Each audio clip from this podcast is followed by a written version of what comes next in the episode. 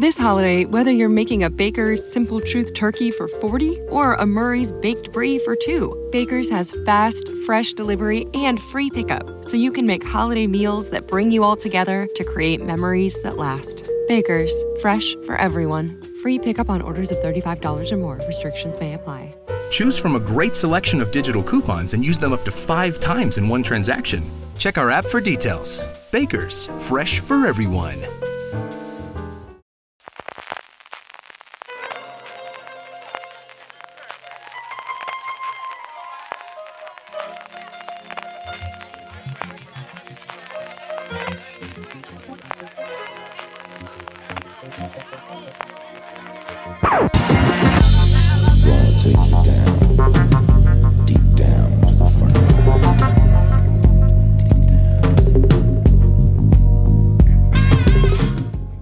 Bienvenidos y bienvenidas a Top, el programa de fuera de series donde hacemos esas listas relacionadas con el mundo de las series de televisión que tanto nos gustan. Yo soy Valentina Morillo y hoy, para celebrar el Día Internacional de la Mujer, haremos nuestros tops de las mejores series protagonizadas por ellas, las mujeres. Una tarea en la que me acompañan primero Marina Such. Hola Marina, ¿qué tal estás? Muy buenas, Valen, ¿qué tal? ¿Cómo vas con tu resfriado? Eh, pues estoy en ello, así que tengo que pedir perdón por adelantado por si eh, de repente hay alguna tos que se me escapa o algún estornudo o esta voz así melodiosa que tengo hoy. Así que intentaré mantenerlo al mínimo. Pues ya estás perdonada por adelantado. Y a nosotras dos nos acompaña Álvaro Nieva. Hola Álvaro. Pues yo, hola, ¿qué tal? Yo me he puesto la camiseta de las Spice Girl, aunque no podáis verla, para tener bien de Girl Power para este podcast. Bueno, tocará que nos pases la foto por los stories de fuera de series para que haya pruebas, porque esto sin foto no, no vale, No como si no existiera. Exactamente. Pues vamos entonces a hacer estas listas. Lo primero, como siempre, es contarle a todas las personas que nos escuchan cómo la hemos hecho, que luego se van a quejar igual porque no hemos incluido tal y cual, pero cada uno de nosotros ha seguido un criterio en particular. ¿Cuál ha sido el tuyo, Marina? Pues yo he intentado elegir series que me gustaban. He intentado también salirme un poco de las típicas. Porque al Muy bien. final, cada vez que hacemos un top de esto, ya sea en podcast o en la web o lo que sea, al final siempre serán las mismas. Entonces he intentado salirme un poco. Creo que alguna de las, de, de las que salen siempre estará en el top, pero por lo menos mi intención era que hubiera alguna distinta. Y tú, Álvaro, ¿cómo has decidido tus 10 mejores Pues, series? Fíjate que ha sido exactamente lo mismo que Marina. Eh, hice casi una lista previa mental y me venían, pues eso, las típicas que muchas veces eh, me da la sensación de que las repetimos en muchos eh, podcasts o muchas listas porque son maravillosas y podrían encajar en diferentes categorías. Entonces he querido apartarme de esas. Eh, no va a estar Maisel, no va a estar Sexo en Nueva York, que es maravillosa y se la recomiendo a todo el mundo y lo mejor que puede pasar en la vida. Pero bueno, como ya son series que más o menos hemos recomendado bastante, pues voy a tirar por otro lado. Vale, pues en mi caso no me he puesto tanto el criterio de no tirar siempre por las mismas, pero no sé si eso ha pasado a vosotros. Yo estoy súper contenta porque me he puesto a escribir series y he dicho, si hay un montón, qué feliz soy. Mi yo de hace 10 años habría sufrido y estaría triste, pero ahora hay muchas y es maravilloso. He cogido series actuales y están, si me habéis escuchado haciendo algún top de mejores series, seguro que algunas estarán, porque, porque cada uno tiene sus fetiches. Pero creo que también hay unas que no son las típicas sin, que, sin tener ninguna cosa extraña. ¿eh? De todas estas series de las que voy a hablar, me, me habéis oído hablar en otras ocasiones o habréis leído cosas en fuera de series, pues todas son buenísimas. Pero bueno, genial, que tenemos muchas series protagonizadas por mujeres y vamos a empezar por el puesto número 10 y empezamos con Marina. Pues yo aquí me he ido a, a una serie de detectives que se llama Los misterios de Miss Fisher o Miss Fisher's Murder Mysteries. Eh, esta se puede ver en Netflix, creo que todavía está ahí. Y Paramount ha estado emitiéndola también, o estuve emitiéndola por las tardes hace, hace algún tiempo. Y el título lo dice todo. Eh, la protagonista se llama Miss Franny Fisher, es una millonaria australiana que vuelve a Melbourne en los años 20 después de haber pasado la Primera Guerra Mundial en, Europa. Y mm, pues ella lo que hace es, se dedica a investigar casos de lo más variado. Em, generalmente casi todos involucran, hay mujeres involucradas o son víctimas o, se ven metidas en medio de alguna historia muy complicada, entonces ella intenta eh, ayudarlas de la mejor manera que puede y además lo hace siempre eh, siendo fabulosa, con un coche hispano-suiza impresionante, unos abrigos maravillosos y una pistola dorada. Porque Miss Fisher es de la escuela de antes muerta que sencilla. Eso es maravilloso esta mujer y su pelo también es perfecto. Y la pistola dorada es un plus, desde luego. Pues muy bien, me ha gustado mucho. ¿Cuál es tu décima, Álvaro? Pues mira, como decía que no voy a ir por las típicas, eh, os voy a avanzar que no va a estar mi serie favorita de todos los tiempos, que es Girls. Pero en el número 10, para mencionar Girls, he metido una serie que mucha gente la ha comparado y que va un poco por la misma línea, pero no exactamente, que es una serie danesa que se llama Young and Promising. En danés eh, se escribe Ángelo Vende, pero se pronuncia, según he consultado, Un Lun. Y es una serie. porque eh, estoy haciendo mis deberes lingüísticos. Y, es una serie, pues eso, de, mm, que sigue la vida de, de, tres chicas que están en la veintena y están intentando descubrir un poco por dónde van a ir sus caminos y hacerse un hueco en la vida, pero que le va un poco regular. Una de ellas eh, intenta ser escritora, una ha vuelto de pasar un tiempo en Los Ángeles y la otra es una aspirante actriz. Entonces, con esas premisas eh, eh, situamos a estas protagonistas para ver hacia dónde van. Y la verdad es que está bastante, bastante bien. Yo me estoy poniendo ahora al día. Hay cuatro temporadas en filming. Yo estoy he acabado de ver la primera. Y, como curiosidad, una de las series que citaba Leticia Dolera como una de sus inspiraciones para Vida Perfecta.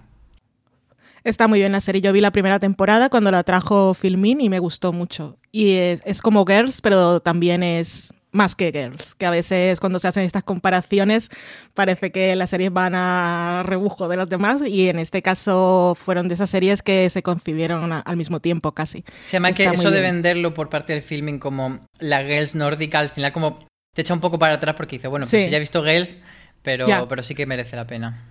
Está muy bien. Bueno, mi décima es eh, llegar a ser Dios en Florida que pues la vi hace poco y la verdad es que me gustó mucho. Está protagonizada por Kirsten Dunst.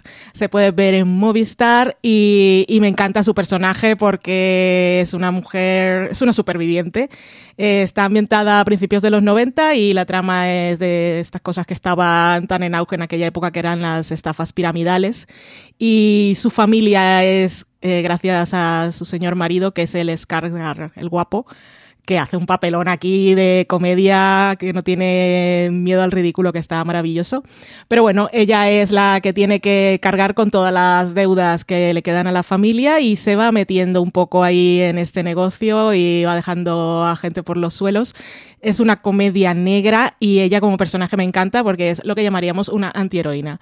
Eh, no es nada perfecta, comete muchos errores y, no puedes hacer más que apostar por ella durante toda la serie. Así que ahí está. De paso digo que otro de mis criterios fue... Em, prefería haber incluido también que fueran series que estuvieran creadas por mujeres, pero en este caso he abierto un poco mi abanico, pero sí he, tenido en cuenta que tuviera a mujeres también detrás de cámaras en guion o en dirección, y si no, no entraban.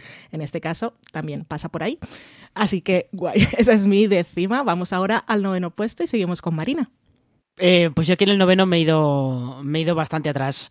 Me he ido bastante atrás porque aquí, incluso aunque yo intentara no poner las típicas, es que las chicas de oro la tenía que incluir. Porque esta es de, de mis series, es de las series que más me ha hecho feliz durante toda mi vida, pero fácilmente. Y porque todavía es noticia que las protagonistas sean cuatro señoras ya mayores que, comparten casa en Miami, pues porque todas se han quedado viudas o están divorciadas. Em, y pues ellas se ayudan en se ayudan en su día a día y además las chicas de oro es que luego em, que el arquetipo de cada una de ellas eh, Dorothy, Rose, Sofía y Blanche eso luego como que se ha ido trasladando a otras series que también tenían cuatro mujeres protagonistas, como Girls, que de hecho ahí Lina Dunham sí que reconocía que se había visto un poquito inspirada en las chicas de oro, y a mí ya lo que me voló a la cabeza es eh, alguien, no me acuerdo quién era, que decía como que los cuatro arquetipos del juego de rol de dragones y mazmorras estaba, estaban basados en las chicas de oro, que ya eso me pareció Maravilla. una completa fantasía. Qué grande, qué grande. Y Sexo en Nueva York, Marina. Mm, tenemos a Rose, que es Charlotte, Dorothy sería Miranda, o sea, son también un poco esa parte. Samantha es obviamente eh, Blanche, es la, la más sexual y tal, y todas están ahí como un poco encajadas. Sí, desde luego. Pues muy bien, las chicas de oro. Bueno, Álvaro, dinos tú, ¿cuál es tu novena? Pues mira, yo tenía las chicas de oro por ahí por la lista, pero lo voy a quitar y voy a poner una de las que tenía como de, de- de- Muy bien, en la retaguardia, así que así que me gusta mucho que la meta Marina porque sí, dentro de, de la serie de protagonizada por mujeres es espectacular mm, todos los temas que trata y cómo aborda la vejez y, y todo eso. Pero bueno, Eh, mi número 9 es una serie que se llama Servicio Completo. El título original era The Secret Diary of a Call Girl. Y luego tuvo como varias traducciones. Este Servicio Completo, el que le pusieron cuando se emitió aquí en España en Fox. Y, luego se ha llamado El Diario Secreto de Hannah, etcétera. Y ahora la podía encontrar en Prime Video en España. Y es una serie eh, sobre una prostituta de lujo que, mm, que está eh, interpretada por Billie Piper, a la que conoceréis quizá por ser la primera companion de la nueva etapa de Doctor Who o por ser una estrella musical con aquel Be- Because We Want To de los 90 y luego ha hecho otras cosas. Ese y te, lo tal. te la sabes, Álvaro. Because, we want to. Because we because want we to. want to. pues ella era maravillosa y, la serie esta era una serie sobre prostitución, pero no en la línea de, de Girlfriend Experience, por ejemplo, sino mucho más en comedia, tenía su puntito de drama, pero siempre era como un, un tono bastante jovial. Yo no sé ahora, mm, porque no la he vuelto a ver, la vi en su momento, entonces no sé con como ahora yo percibo la prostitución, si sería capaz de disfrutarla de la misma manera, que me pareció súper divertida en aquel momento. Pero bueno, así como serie eh, tal, pues me pareció bastante maja y por meter eso, como decíamos antes, algo distinto, pues ahí, ahí que le he colado. Pues muy bien, genial. Mi novena, en este caso quería meter también un poco de géneros variados. Podía haber contado que era lo que había hecho en un principio, que yo misma planteé la pregunta, pero bueno, eh, mi género variado me iba ahora a una serie de género y tengo a Wynonna Earp y en este caso que Marina no se podía resistir a poner las chicas de oro y teníamos a Álvaro que ya que estaba las chicas de oro pues metía otra. En mi caso no ponía, no quería poner Buffy porque siempre pongo Buffy en mejores series, mejores series y tal. Así que dije, ¿qué puedo hacer? Pues que mejor que su digna sucesora, que es Wynonna Earp que va a volver pronto por fin con su cuarta temporada después de hacernos sufrir porque pensábamos que no iba a continuar. Y ahí tenemos una serie de fantasía que ese Earp de su apellido es el del legendario Wyatt Earp. Ella es una descendiente, sería su nieta. Y tiene una cosa, este apellido, y es una maldición, porque este señor en su época mató a muchos criminales. Y la maldición es que estos renacen después de cierto tiempo, convertidos como demonios. Y los primogénitos de la familia Earp, cuando llegan a cierta edad, que creo que son los 25, los 27 años, eh, deben coger la pistola de su antecesor, que tiene propiedades mágicas, y se dedican con ella a devolver al infierno a todos esos renacidos. Y la pistola es así larga, larga, muy fálica, y nuestra Wainona es la encargada, no sin antes mm, renegar de su legado, de acabar con, con, todos estos demonios del pueblo. Y es una serie maravillosa y tenéis que verla. Y aquí tengo, aprovecho que siempre que puedo le doy las gracias a Marina, porque gracias a ella me decidí a verla y fue una gran recomendación por la que siempre te estaré agradecida, Marina. Así que con este agradecimiento te doy paso a tu octavo lugar. De nada. Y todos los demás, eh, poneos a ver Winona Earp, que las primeras temporadas están en Netflix y es entretenidísima. Eh, pues yo, la octava, aquí ya he optado por una serie que en España está inédita todavía. Esto es un poco como el llamamiento de, por favor, que alguien la traiga, que es Sweet Vicious. Esta, esta serie fue de las últimas series que produjo MTV, que está protagonizada por dos universitarias, una eh, a la que violan en una fiesta, la viola el novio de su mejor amiga, y a partir de ahí ella decide eh, convertirse en una especie de justiciera del campus y pues va eh, básicamente tomándose la justicia por su mano ante todos, todos los estudiantes que ejercen algún tipo de violencia sexual sobre otros estudiantes.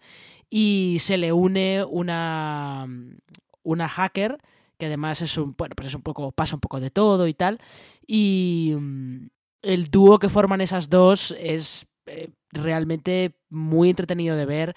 La serie es, puede a veces ser bastante, se pone bastante seria, pero es muy divertida, es muy entretenida y lo que es una lástima que nadie se animara a, traerla, porque esta serie es de MTV, sí que hubo, sí que hubo algunos, eh, algunas días sí que llegaron a verse aquí, pero This holiday, whether you're making a Baker's Simple Truth turkey for 40 or a Murray's baked brie for 2, Baker's has fast, fresh delivery and free pickup, so you can make holiday meals that bring you all together to create memories that last. Baker's, fresh for everyone. Free pickup on orders of $35 or more. Restrictions may apply. Choose from a great selection of digital coupons and use them up to five times in one transaction. Check our app for details. Baker's, fresh for everyone.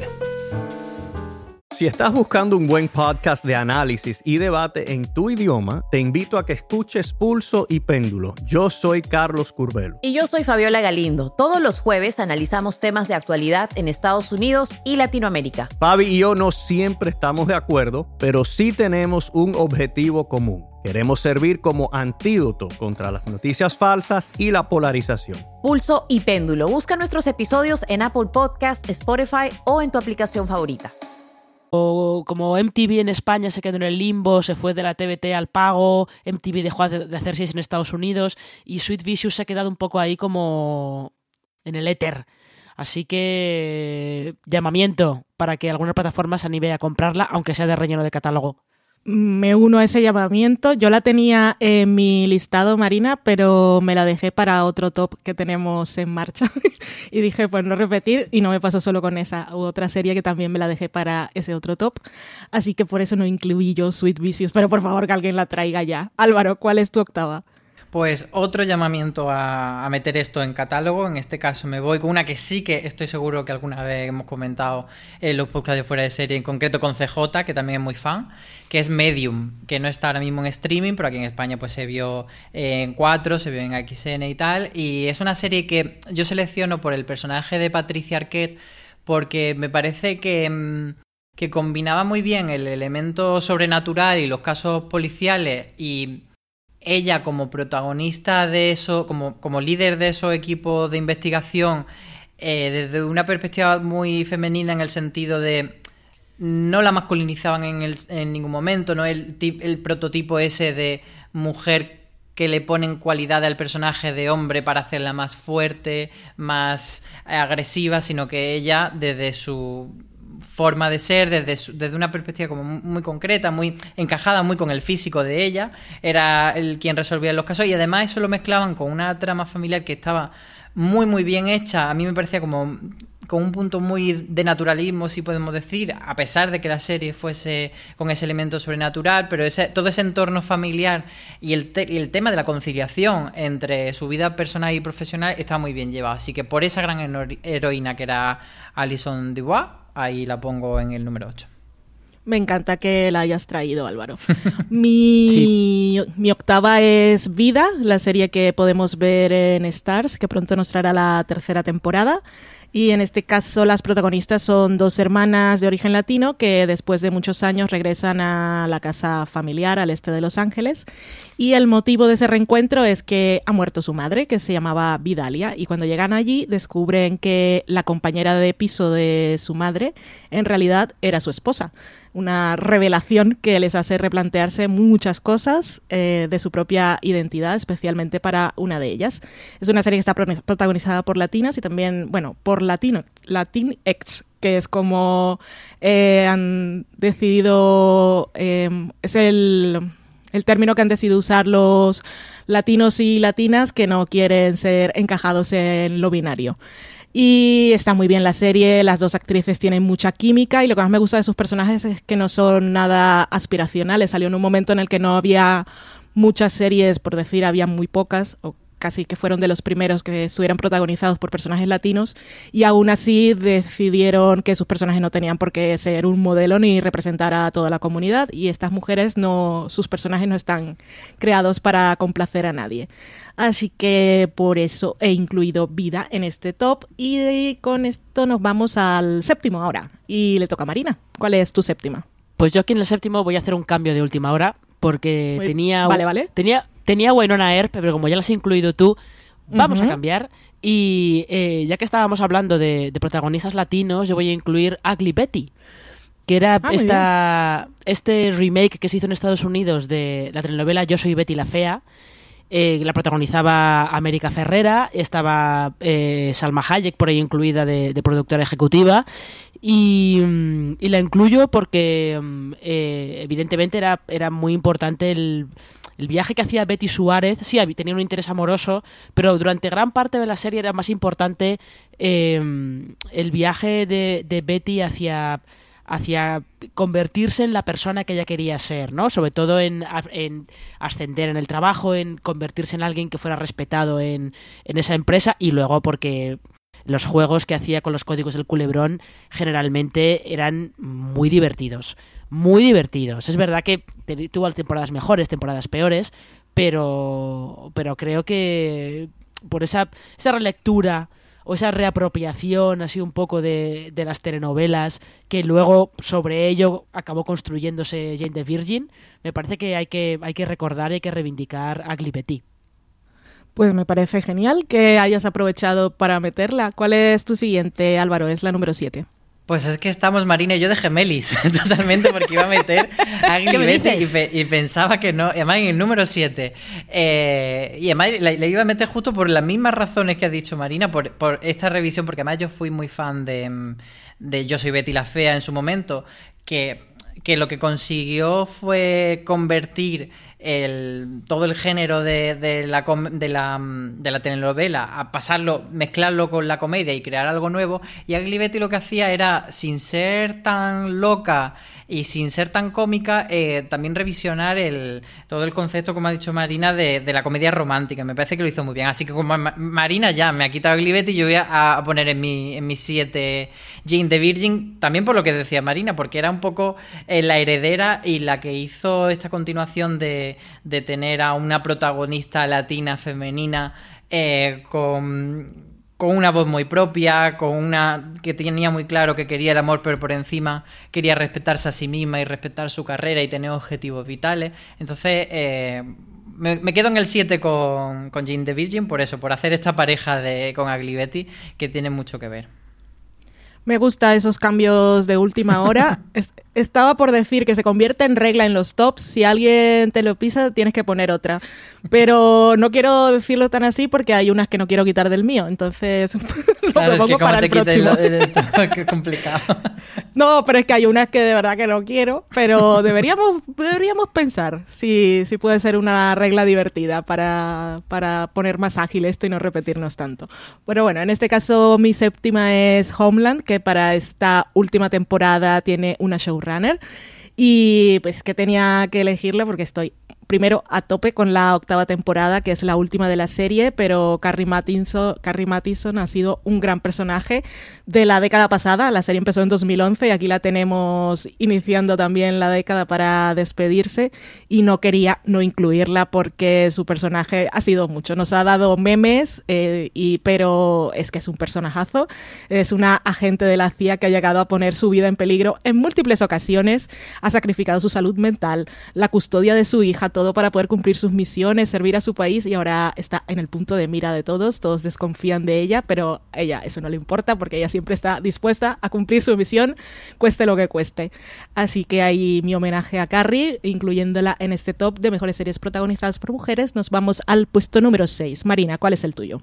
Pues mira, aquí yo me voy a ir a una, a una serie de detectives, pero con una protagonista también que la pobre lo pasa, lo pasa bastante mal, ¿eh? que es la Sarah Lund de For Bridelsen, que esta serie danesa que mm, eh, luego hubo un remake en Estados Unidos que se llama The, Killing.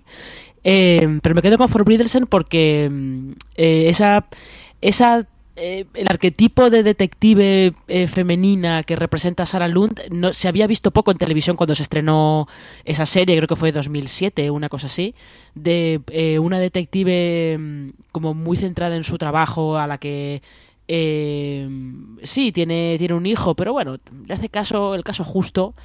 Eh, lo deja todo por el trabajo, es un poquito como, como Carrie Mathison. Y mm, yo creo que eh, merece la pena reivindicarla porque luego eh, de Forbidden hubo remakes, ha habido un montón de, de series que utilizaban sus mismos elementos de una manera muy parecida. Así que bueno, que creo que no, no estaba de más recordar un poco la que fue la precursora de la moda por el Nordic Noir que, se extendió después por toda Europa.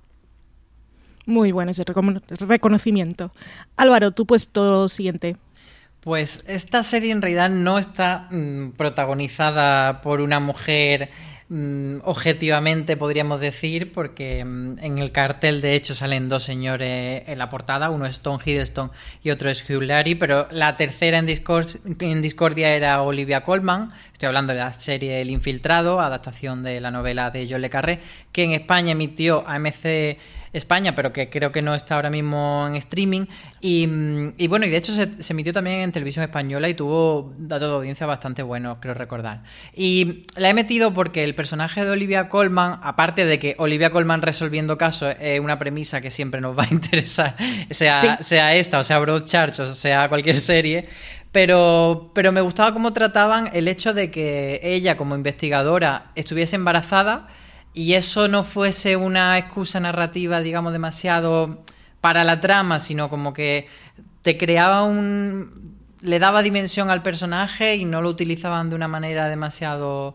O sea, iba muy a favor de la serie, pero eso, era como para crearle una, un, poco de más arista al personaje. Y me parecía interesante cómo, cómo lo abordaron. Entonces el infiltrado la coloco por ese detallito. Muy bien, una elección curiosa, no me la esperaba, pero está súper justificada. Y además Olivia Colman, como dices, en lo que no la ponga no parece bien. Eh, mi número 6 es Gentleman Jack, que lo podemos ver en, la podemos ver en HBO, iba a ser una miniserie, pero nos han dado una segunda temporada.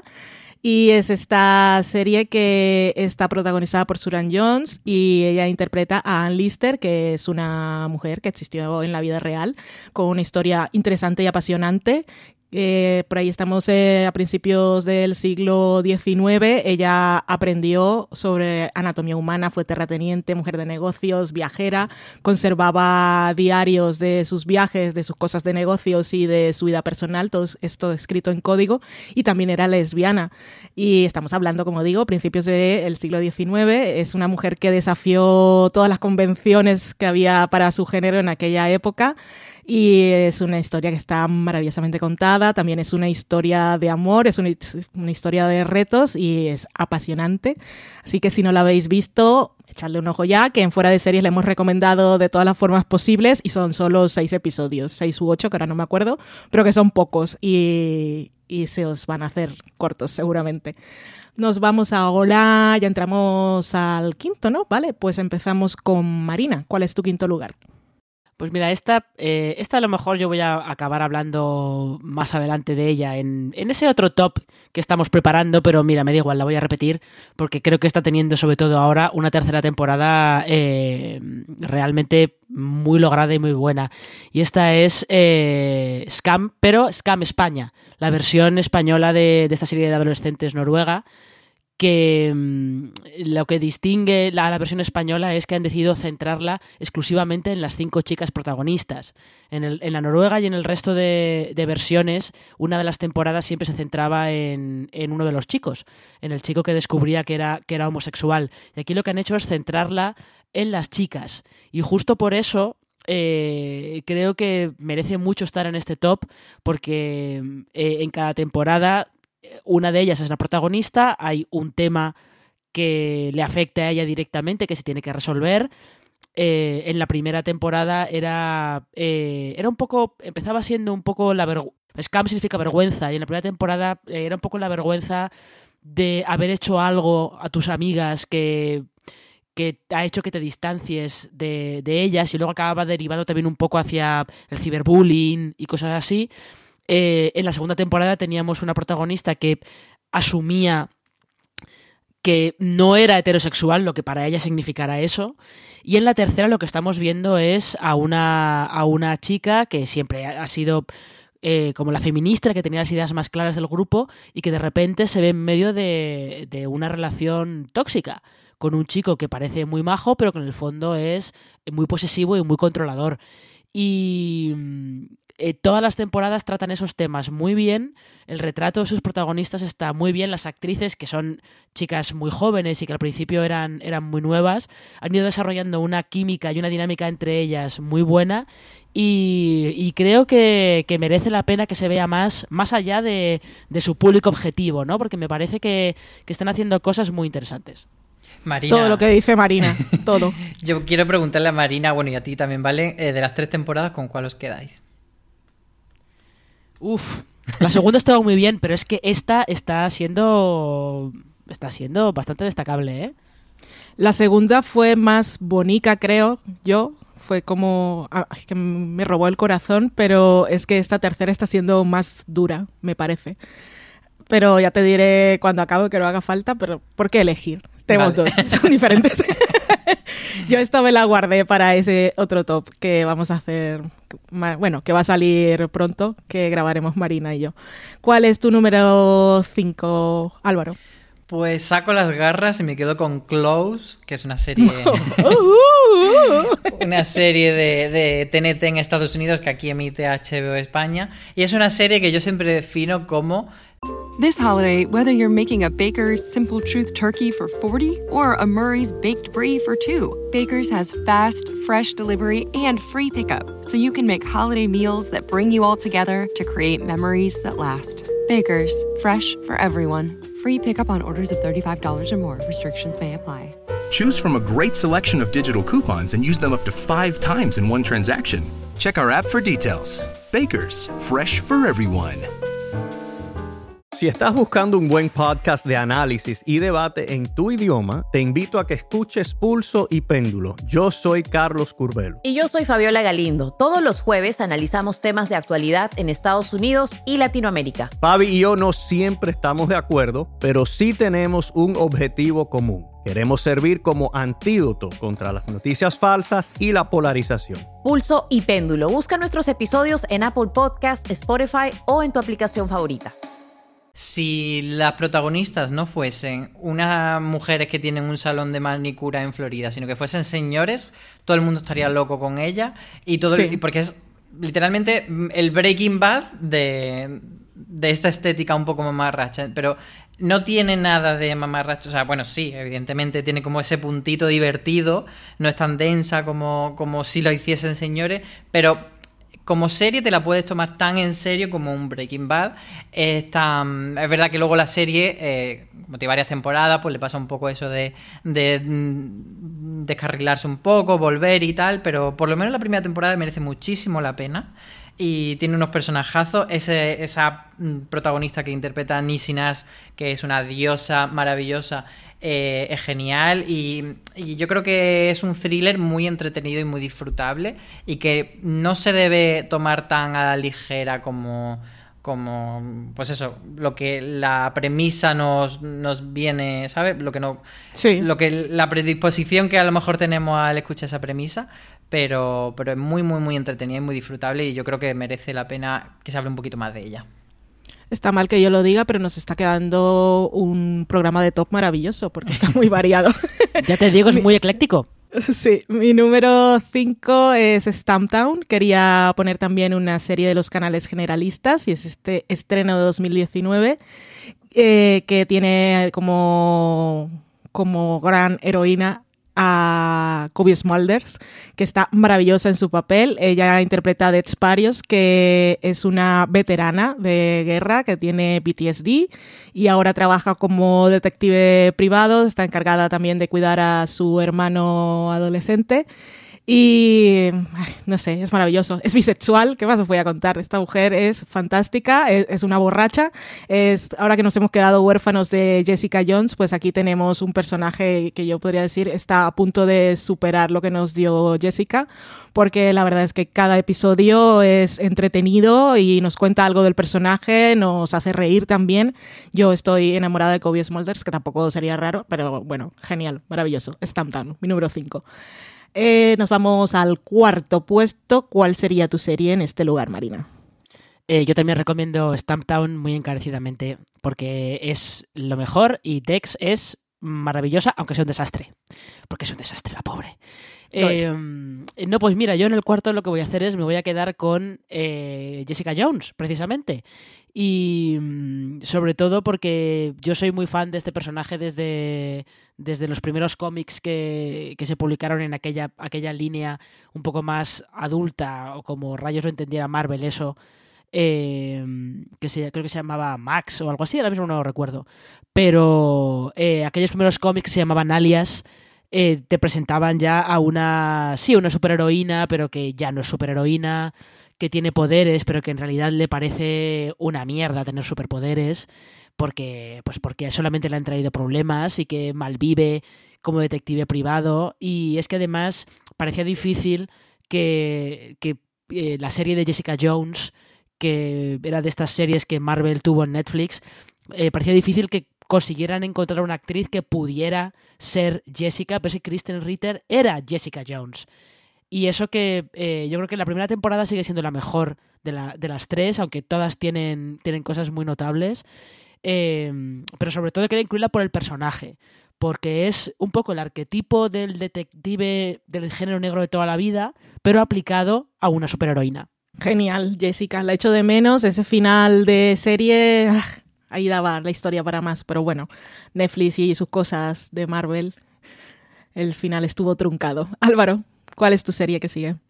Pues yo me voy, eh, me estoy dando cuenta sobre, porque había hecho la lista, pero no había buscado dónde estaba cada serie y me estoy dando cuenta de que he metido un montón, que ahora mismo no está en streaming, porque 30 Rock, que es mi número 4, estaba hasta hace poco en Amazon Prime Video, pero mm, no sé por qué decidieron quitarla un grave error. Esperamos que sea porque otra plataforma eh, ha comprado los derechos, se lo ha quitado y la va a poner pronto en streaming para que podamos volver a verla. Cirti Rock o Rockefeller Center, no, Rockefeller Plaza, que fue como se, emitió aquí en España. Eh, pues la pongo porque es una comedia, porque quería meter comedia y quería, eh, por eso que derribemos entre todos ya ese mito de que las mujeres no son graciosas y como mejor de derribar lo que o con and Recreation, que no la he metido porque he hablado de ella en algún top reciente, o con esta Cirti Rock, una Tina Fey en estado de gracia, tanto a nivel de guionista como a nivel de actriz, que está maravillosa, que es verdad que no es una serie solo de ella eh, como protagonista, pero sí que el personaje central tiene un, elenco de, de, personajes secundarios maravillosos alrededor de ella, pero ella e, esa, esa pringada con la que tanto te puede em, sentir identificado en tu vida y, y, como ella va intentando hacer las cosas bien, pero todo va en contra, en contra de su existencia y de, y de su propósito, me parece genial. Así que como, como somos en esta casa de la iglesia de Tina Fey, pues aquí en el, en el 4, 30 Rock. Pues gracias por incluirla, Álvaro, porque estaría fatal que no fuéramos de este programa sin hacerle un homenaje a Liz Lemon, la iglesia de Liz Lemon. Yo tengo épocas en las que solo me comunico con GIFs de la serie y puedo. No necesito palabras para expresarme. A ver, es que un buen, un buen GIF de Good God Lemon vale para todo. sí, me valen todos. A mí me encanta también en el que está ella en el baño, que está enferma como vomitando y está Jack tocándola de lejos con el palo de la escoba, como acariciándole la espalda. Es maravilloso. Yo uso mucho el que ella se choca la mano a sí misma. Ah, es que genial. bueno, no podríamos hacer un programa de tops con los un top de, los, de, Rock.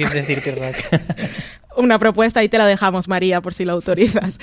Eh, quedaría poco, estas cosas, poco radiofónico, ¿no? pero lo podemos explicar. estaría gracioso. Vale, mi cuarto puesto es para Better Things, la serie que nos llegará ahora en marzo la cuarta temporada. Y es esta serie que está producida, escrita, dirigida y protagonizada por Pamela Adlon, que es otra mujer de la que podríamos crear una iglesia. Y ella interpreta a Sam Fox, que es una actriz de 50 años que vive en Los Ángeles, tiene a tres hijas a su cargo, su madre es su vecina. Y lo que nos cuenta básicamente es el día a día de una mujer que trabaja, que es madre, ella es hija, de vez en cuando, bueno, hija de vez en cuando, siempre está en modo multitasking y también intenta ser una persona, un individuo fuera del ámbito familiar o profesional. Y esta es una serie que ve su premisa y no es más, y no suele tener grandes conflictos de temporada ni una trama horizontal. Son viñetas de, de su vida, como Better Things. Yo siempre la he visto como ella, Pamela Adlon, eh, le dedica la serie a sus hijas en, en los títulos de crédito, y ella siempre ha dicho que la serie es una carta de amor para ellas. Y es lo que me parece la serie, que es como, como si abrieras un álbum de sus recuerdos y esos mejores momentos, a veces sin continuidad, son cosas que, que la han marcado y es que es una serie que es preciosa. Me hace reír, me saca lagrimitas, está hecha con muchísimo gusto. Eh, llegará el momento en el que a Pamela Adlon se le reconozca como la gran directora que es, porque se marca unos episodios eh, que las últimas temporadas han estado dirigidas enteras por ella y tiene muchísimo talento. Así que con muchas ganas de ver lo nuevo de su serie, quise incluirla en este top y nos vamos ya a los, los podiums, a los puestos que se llevan medallas en los Juegos Olímpicos. ¿Cuál es el tercero para ti, Marina? Eh, pues yo aquí en el tercero he puesto. mm, He decidido poner. eh, pues una de las primeras series que Netflix tuvo de producción propia, que es Orange is the New Black.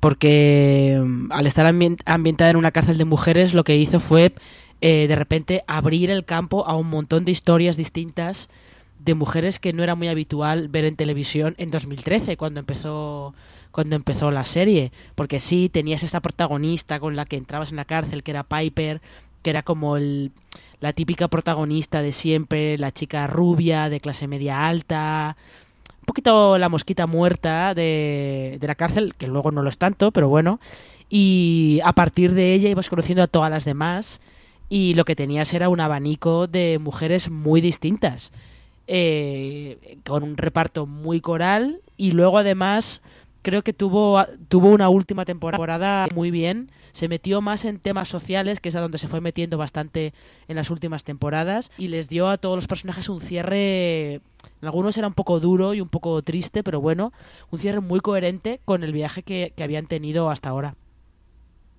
Pues genial, muy bien. ¿Y tu tercer puesto cuál es, Álvaro? Pues siguiendo sincronizado mentalmente con Marina, no me he quedado con, con Orange, pero me he quedado con otra serie de cárcel, con una rubia mosquita muerta que entra a la cárcel. en este Muy caso bien. yo hablo de Vis a Vis, que es... eh, en su momento se la vio un poco como la respuesta española a Orange is the New Black. Y yo aquí he de reconocer y, y casi que pedirle disculpas a la serie porque mm, no entré en su momento, cuando se estrenó en Antena 3, me costó mucho todo esto de la cárcel privada en España, era como una cosa demasiado bizarra para mi cerebro como para entrar, y no le llegué a coger el punto a vis a vis.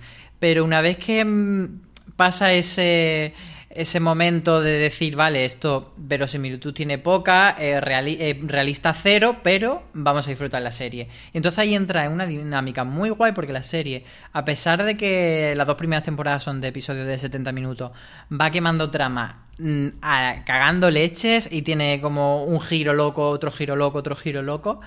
Y, eso, cuando, cuando ya le digamos que acepté ese pacto de espectador de decir no estamos ante una serie realista, me lo pasé pipa y bueno, todavía no he llegado a la última temporada, la estoy disfrutando en Netflix y, y porque está ahora mismo en muchas plataformas y me parece eso que una serie que combina muy bien el thriller con el corazoncito de los personajes, un poco como lo que decía Marina de, de Orange is the New Black, ese ese universo de secundarios tan grande y, y todo bastante interesante. Eh, Orange lo hace más en el drama y en lo social, y Vis lo hace en el thriller. A veces se le va mucho la cabeza, pero casi que se, que se lo agradece a la serie cuando, cuando dices, venga, y ahora más, y ahora más loco.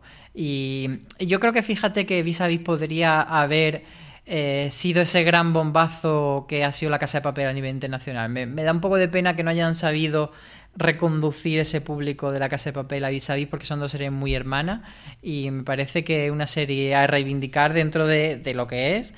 Y desde luego, si tenemos que hablar de series españolas protagonizadas por mujeres, aparte de, de, Vida Perfecta que la he mencionado antes cuando hablaba de Joseon Promising, esta es la que tiene que ser nombrada porque no hay tantas series españolas con protagonistas femeninas eh, fuertes y que no haya niñas muertas de por medio de la serie siempre se agradece. Pues en mi tercer puesto tengo, que podría estar también en el primero, y le he puesto de hecho en primer puesto en muchos tops, es Fleabag, de la que ya no voy a contar nada nuevo porque yo me he cansado de hablar de esta serie y si a estas alturas de la vida, a menos que venga alguien del pasado o del futuro y acabe de llegar a la Tierra, sí, igual no sabéis qué es Fleabag, pero ya que estamos en esto de unirnos a iglesias de la fe verdadera, pues la de Phoebe Waller-Bridge es otra, porque aquí somos politeístas, claramente, con nuestras diosas. Así que que está en mi tercer puesto. Si hay alguien, por Dios, que no ha visto aún la serie, que se ponga, que son 12 episodios de nada y descubrirá una gran maravilla. Nos vamos al segundo puesto. ¿Cuál es tu medalla de plata, Marina? Eh, pues mi medalla de plata es para eh, una serie que tenía también, era muy coral, porque tenía había como unos cuantos personajes principales, pero todos esos personajes estaban interpretados por la misma actriz, que es Orphan Black. esta serie, esta serie en la que seguíamos a, un grupo de, clones femeninos que intentaban averiguar quiénes eran ellas, eh, eh, por, qué, eran clones, la empresa, eh, había una empresa que las había creado, si eran propiedad de esa empresa, cómo podían escapar de, de esa empresa. Eh, es una serie en la que últimamente siempre que hay algún, algún actor que hace como papeles dobles en películas o algo por el estilo, es bastante habitual que alguien en Twitter diga, sí, sí, pero aquí tenéis en esta serie estaba Tatiana Maslany, que entonces no la conocía nadie, haciéndose 8, 9, 10 personajes diferentes por temporada sin despeinarse. Eh, y además era una serie muy divertida, muy entretenida que siempre, siempre estuvo al borde de que la trama desbarrara y se les fuera de las manos y siempre conseguían reconducirlo un poco a través de eso, de que tenía unos, unas protagonistas que eran estupendas y unos protagonistas además, como digo, muy distintas, eh, muy diferenciadas, aunque estuvieran todas interpretadas por la misma actriz. Qué bien que nos hayas traído de vuelta a la Tatiana, genial. Pues tu segundo puesto, Álvaro, ¿con qué nos vas a sorprender ahora? Yo os voy a decir algo y vosotros me decís cuál es la serie, ¿vale? A ver. Os voy a decir, Stevie, Stevie, Stevie, Stevie, Stevie. ¿No os viene? No, a mí no. Stevie, Stevie, Stevie, Stevie solamente me viene padre de familia. ¿Y si os digo Such Fun? Ah, vale, eso ah, mira. Previously on my life. El Stevie, Stevie a mí me parece como muy icónico, pero ya veo que This holiday, whether you're making a Baker's Simple Truth turkey for 40 or a Murray's baked brie for 2, Baker's has fast, fresh delivery and free pickup, so you can make holiday meals that bring you all together to create memories that last. Baker's, fresh for everyone. Free pickup on orders of $35 or more. Restrictions may apply. Choose from a great selection of digital coupons and use them up to five times in one transaction. Check our app for details. Baker's, fresh for everyone. ¿no? Pero el Previously of My Life, entonces. Previously of My Life o Such Fan, claramente. Such Fan, sí, claramente. Vale, pues hablo de Miranda, para quien no la haya visto. Es una comedia eh, británica súper divertida, con una mujer giganta y maravillosa, tan divertida como grande, y que, no tiene reparo en hacer comedia física de su, de su propia grandez, pero, pero también tiene eh, humor que va desde lo sofisticado a lo más grotesco, a lo más soez y, y que tiene un, tempo para la comedia, para, para, toda, para toda, es que es maravillosa. Eh, la serie está protagonizada por Miranda Hart, que no solo es la actriz que da vida a Miranda, sino también la creadora de la serie y un poco la mente pensante detrás de toda esta comedia que es muy particular, pero mm, no sé, me parece como que imposible que todo el mundo conecte y se enamore de, esta serie. Que, mm, que bueno, que, que, hizo muy poco ruido en España porque se ha emitido así como muy poquito, estuvo un tiempo en filming, ahora hay un par de temporadas en Movistar y yo creo que hace falta reivindicar más a Miranda. Muy bien, sí que hace falta y ya la has reivindicado tú, genial. Y hay que decir que van a hacer un remake con, la prota de Blossom en Estados Unidos y le tengo mucho miedo, porque puede ser terrible eso. Habrá que ver qué tal les queda, por lo menos el primer episodio, sobre todo si sois fans. en mi segundo puesto yo tengo a la amiga estupenda, que acaba de terminar de emitir su segunda temporada, se puede ver en HBO España, y si todo va bien tendrá cuatro temporadas, que son los cuatro libros de la saga Dos Amigas de Elena Ferrante. Y en esta serie lo que seguimos es la historia de, aunque se llama La Amiga Estupenda, en realidad son dos, eh, bueno, la, saga Dos Amigas, ya lo había dicho. Y las conocemos a ellas en, en Nápoles de posguerra cuando son niñas y vamos siguiendo toda su vida esa relación complicadísima de amistad que tienen ellas, en la que hay siempre, siempre están compitiendo, eh, son musas, se admiran, pero se envidian, tienen celos, quieren lo que tiene la otra y no pueden dejar de depender la una de la otra, aunque se hace muchísimo daño. Y me encanta porque es una relación de amistad muy bien llevada, sobre todo muy complicada y muy compleja. Y a mí me tiene totalmente obsesionada. Y las actrices que hemos visto interpretándolas como niñas, luego como adolescentes, la verdad es que son todo un descubrimiento. Y, y bueno, las sacaron de un casting que ninguna tenía experiencia haciendo nada de actuación y son realmente maravillosas. Pero, pero ¿qué es eso? Es, es como, es el retrato de, esa amistad tan poderosa y tan dañina, tan tóxica a la vez y que, bueno, se necesitan la una a la otra. Y luego, pues todo el, el entorno que las rodea, que es un mundo pues violento, de pobreza, mucha miseria, muy masculino y allí que siempre están las mujeres en opresión y estas dos chicas que son eh, Lenú y Lila, Rafaela y Elena, eh, siempre pues tienen ambiciones y quieren salir de allí y conseguir sus sueños y hacer cosas. Bueno, que es maravillosa, a mí me encanta y aquí está en mi segundo lugar. Nos vamos ya a nuestro puesto número uno y la primera que lo va a revelar es Marina. Pues eh, mi puesto número uno es para The Good Wife porque, porque creo que, Alicia Florrick es eh, un gran personaje, no un gran personaje femenino, sino un gran personaje, eh, punto, de los personajes más complejos y más complicados que, ha tenido la televisión en los últimos años. Y, y solamente por el retrato que se hace de ella, que empieza siendo como la buena esposa del título, la que ve como de repente su mundo salta por los aires porque su marido, que es el fiscal del distrito de, de Chicago, acaba envuelto en un escándalo de, de corrupción y, de escándalos sexuales que lo lleva, que tiene que dimitir, lo lleva a la cárcel y ella, que lleva 15 años sin trabajar, eh, tiene que volver a ponerse a trabajar como, como abogada.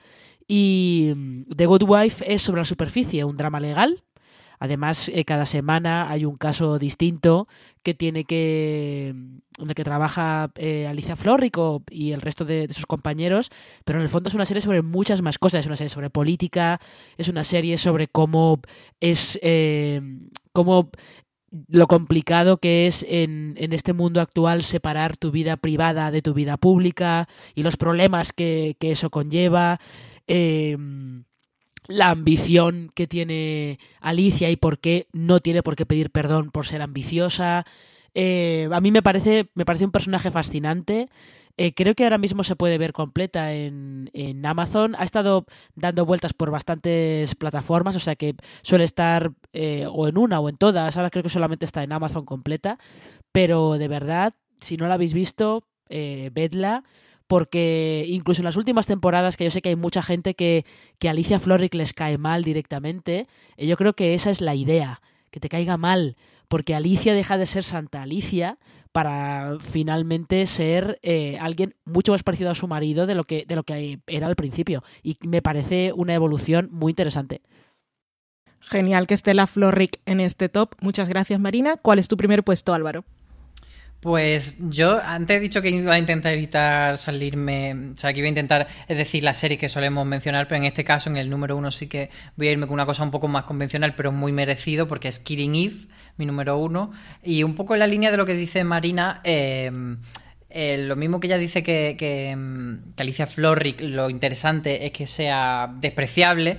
Aquí en Killing es un ejemplo de cómo hacer las cosas perfectamente y que eso no signifique que lo que tienes que crear son santurronas o que tienes que hacer personajes que siempre están en pos de la sororidad o que siempre tienen que hacer las cosas bien, sino que lo que queremos cuando reclamamos personajes buenos femeninos en la serie de televisión es personaje complejo, es personaje eh, con aristas, personaje como la propia Eve del título de la serie, pero también como Villanelle, que es esa eh, maravillosa villana que, que, tiene mucho detrás, que no es solo ese personaje, esa parte como más James Bond de la serie, sino que tiene también eh, sus traumitas y sus cosas por las que está en esa situación. Y también como el personaje de, Caroline, que es el, de Fiona Show, que bueno, que nos viene a decir que no solo los señores pueden ser los jefes de la sección rusa del MI6, sino que puede ser también una señora que a priori físicamente te la imaginas tomando magdalena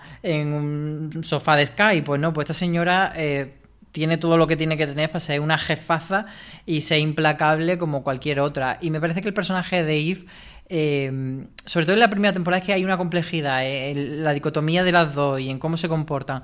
Y todo el rato va viendo un, nivel de escritura tan bueno y tan elevado que me parece que eso, que aunque sea un título que a priori sería normal que metiésemos un top de este, de, de este tipo, mm, me parecía que no podía dejarla fuera. Pues menos mal que he advertido que no iba a seguir la regla de que si alguien me chafaba la serie me iba a decir porque Killing Eve es mi número uno y no podía no, podía no ponerla como el número uno. Es, es una seriaza. Y bueno, ya tú has dicho todo lo que había que decir Álvaro, me ha encantado, así que poco tengo que añadir. La creadora y bueno, la showrunner de esa primera temporada fue Phoebe Waller-Bridge y después en cada temporada se han ido pasando el legado, es que es todo tan bello, diferentes mujeres con como showrunner. Pronto veremos la nueva temporada en abril, que nos están, a mí me están matando con los teasers porque son todos maravillosos. Y qué más deciros, aparte de todo lo que ha dicho Álvaro, que, que es fantástico el tipo de personajes que han conseguido crear y esa vuelta de tuerca a la historia del gato y el ratón y unas historias que pues generalmente siempre estaban protagonizadas por dos hombres.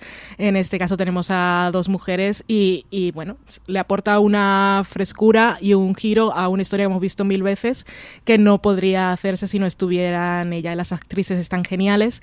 Y aparte esas pinceladas de humor, es una serie que está creada para hacernos disfrutar. Así que, ¿qué más podemos pedirle? Aparte de ese humor, también eh, está, está muy bien hecha. Tiene episodios que son geniales. Hay mucha tensión y, no sé, maravilloso.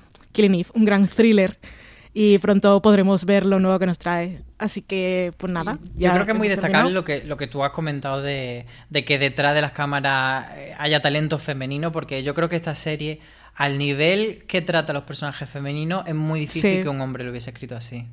Sí, luego con detalles con la propia Caroline, que esos consejos que te da a veces eh, para hidratarte la piel, son, tiene diálogos, tiene cositas que no podrían ocurrir en otra serie, que tampoco dices que aportan a la trama, pero sí te dicen mucho de los personajes y es, es un punto de vista nuevo y es lo que pasa cuando pones a otras personas a dirigir las historias de, de siempre, pues te salen cosas totalmente diferentes, curiosas y que enamoran. Yo aún me acuerdo, tengo la sensación de cuando vi el primer episodio de Killing Eve, que no sabíamos muy bien lo que era y, me vi el primer episodio y dije, mejor serie del año, lo digo ya. Y es que aún mantengo eso, el romance, sigue, si, si vemos las series como un romance, pues el mío con Killing Eve va a ser para toda la vida. Pues qué bien nos ha quedado este top, estoy contentísima, me encanta. Ha, quedado, ha quedado muy variadito hemos puesto muchas cosas y todo lo que se nos ha quedado fuera, así que es el momento si queréis mencionar algunas de esas que habéis dejado por ahí porque no cabían, porque son tantas, ¿cuáles serían las tuyas, Marina? Pues no te crees que he dejado tantas fuera, ¿eh? Al final he dejado fuera las que ya habéis mencionado vosotras. Eh, he dejado fuera otras que me parecía que ya había hablado mucho de ellas, tipo Verónica Mars, por ejemplo.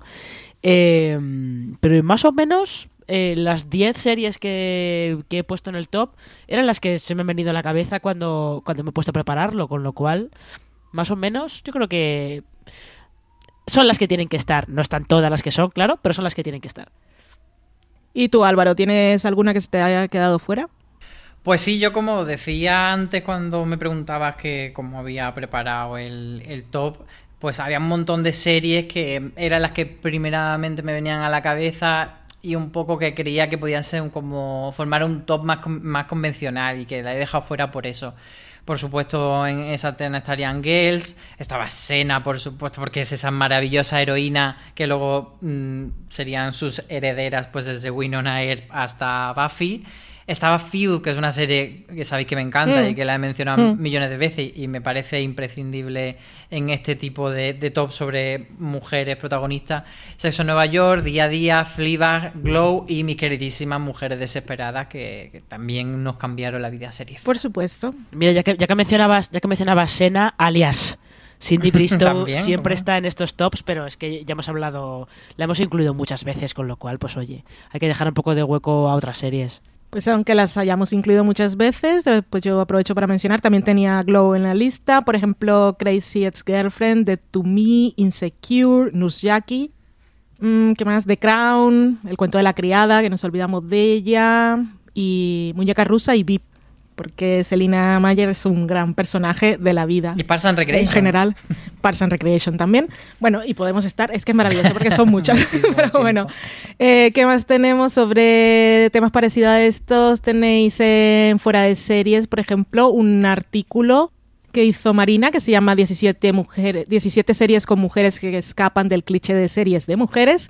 Y tenemos dos gran angulares en la cadena de podcast. Uno que se llama Las mujeres en las series de televisión y otro que se llama Las dueñas, las dueñas del show sobre mujeres showrunners. Y bueno, y más cosas aparte podéis conseguir todo lo que queráis sobre las series de televisión en fuera de y Podcasts como este los tenéis disponibles a partir de los lunes. En cada semana tenéis los lunes, los martes, los miércoles y los jueves. A veces los viernes también. Un podcast nuevo. Y os podéis suscri- suscribir a todo este contenido en audio en iTunes, en Apple Podcasts, en Evox, en Spotify o en la aplicación que tengáis para escuchar este tipo de programas, buscando siempre fuera de series o buscáis fuera de series en Google, lo que sea más fácil.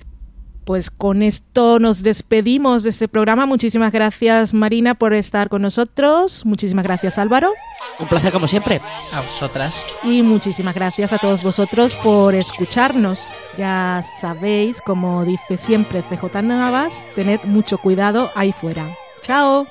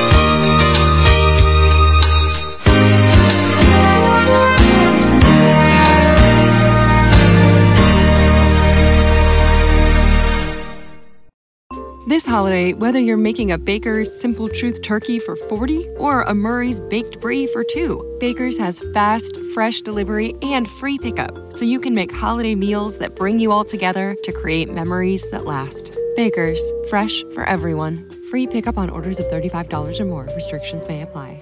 Choose from a great selection of digital coupons and use them up to five times in one transaction. Check our app for details. Bakers, fresh for everyone.